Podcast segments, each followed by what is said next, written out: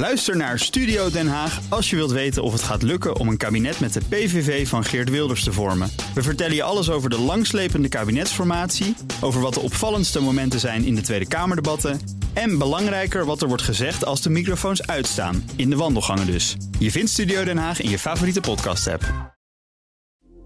Dit is een BNR podcast. Wetenschap vandaag. Er wordt al jaren hard gewerkt aan een bloedtest voor de ziekte Alzheimer. Onderzoekers van een Zweedse universiteit hebben één van die testen nu nader onderzocht. En hun conclusie: dit werkt even goed als een ruggenprik of een scan. Nou, dat klinkt eenvoudiger, een bloedtest, wetenschapsredacteur Carlijn Meinders. Ja, ja, je zei het uh, zelf al even. Hier wordt al een tijdje aan gewerkt.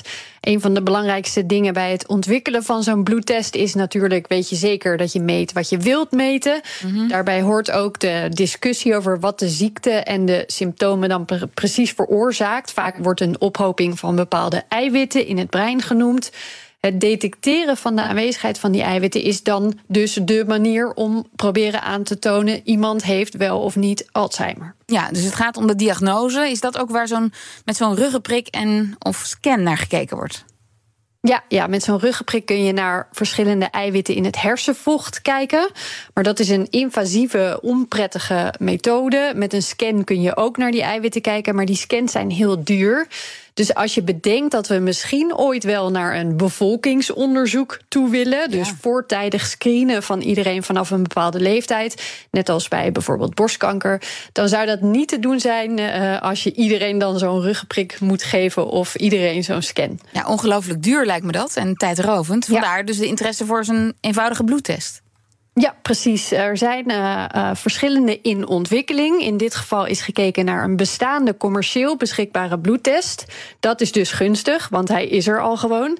Uh, die kijkt naar de aanwezigheid van het eiwit p-tau217, een bekende biomarker. Niet de enige, maar wel eentje die veel wordt gebruikt, vooral om Alzheimer te onderscheiden van andere neurodegeneratieve ziektes. En het is ook geschikt gebleken om iets te kunnen zeggen over milde vormen van Alzheimer, dus al vroeg.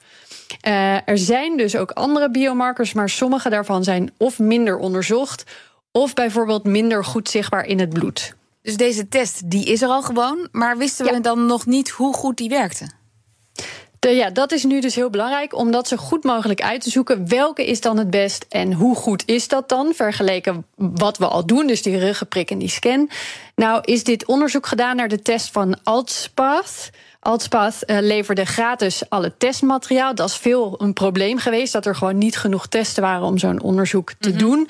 Volgens de paper hadden ze verder geen invloed op de inhoud van het onderzoek, maar enkele van de 47, 27 onderzoekers, moet ik zeggen, hebben wel een link met het bedrijf. Ze zitten bijvoorbeeld in de adviesraad. Vaak ook nog wel bij een heleboel andere bedrijven, maar toch goed om te noemen. Ah, dus er is een link. Moeten we in dat geval dan de resultaten ja. van het onderzoek niet een beetje in twijfel trekken? Is er niet een belang? Nou, er, ja, er wordt uh, hier wel wereldwijd positief over geschreven, ook door experts van Alzheimer stichtingen bijvoorbeeld. Uh, het staat in JAMA, is uh, door onafhankelijke collega-onderzoekers gecheckt, peer-reviewed, zegt niet alles, maar zeker wel wat. En ongetwijfeld gaat dit onderzoek ook nog herhaald worden, wat goed is. Maar ik denk wel dat we serieus naar deze resultaten kunnen kijken. Oké, oké. En die resultaten zijn dus goed. Ja, ja, ze hebben naar bijna 800 deelnemers gekeken. Data van onderzoeken uit de VS, Canada en Spanje. Daarin zaten zowel mensen met als zonder symptomen. In alle gevallen hadden die mensen ook een ruggenprik of een scan gehad. Dus dan kun je dat goed vergelijken. Die mensen werden onderverdeeld in drie groepen. Heel waarschijnlijk Alzheimer, heel onwaarschijnlijk Alzheimer en nog onduidelijk, dus ertussenin. Volgens de onderzoekers presteerde de bloedtest even goed als de ruggenprik. En zelfs beter dan de scan bij het detecteren van tekenen van Alzheimer. Mm. Um, en uh, ook beter dan andere bloedtesten. En voor 80% van deze groep gold dan dat een diagnose met de bloedtest goed genoeg was om geen verder onderzoek nodig te hebben. Dus dan blijft nog 20% over waarvan je dan nog zou zeggen... nou, wel nog zo'n ruggenprik of scan erachteraan. Ja. Oh, maar is dat dan genoeg om te zeggen... uitrollen maar, die test?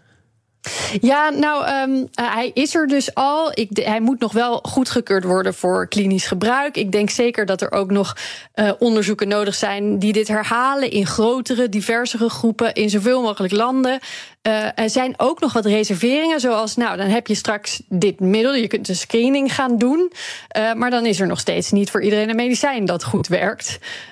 En stel dat dat er wel is, dan heb je nog een groep mensen ja, zonder symptomen, die misschien ook wel veel van dat eiwit in hun bloed hebben zitten. Die bloedtest zal dan zeggen, nou, dat is Alzheimer, maar misschien hebben deze mensen nog nergens last van. Wat doe je daar nou mee? Is namelijk ook grote twijfel of medicijnen wel zullen werken bij mensen zonder symptomen. Ja, is dus ook nog een gewone ethische vraag. Maar hebben we er dan eigenlijk nu wel wat aan, aan die test? Ik denk dat het heel belangrijk is dat dit soort onderzoeken gedaan worden. Dat we weten, dit kan een goed alternatief zijn voor zo'n ruggenprik of scan. En uh, als het kan, als het goedgekeurd wordt, dan, dan zou het al wel artsen kunnen helpen bij de diagnose natuurlijk. Um, en ooit dus wellicht een belangrijk onderdeel worden van het vroegtijdig detecteren van de ziekte. Deze test zou dat 15 jaar kunnen voordat de symptomen verschijnen. Dat is heel vroeg. Uh, nou ja, en dan zou het mogelijk dus ooit onderdeel kunnen zijn van gewoon een wereldwijd bevolkingsonderzoek. Ja, ook weer een vraag. Hè? Wil je dat dan weten?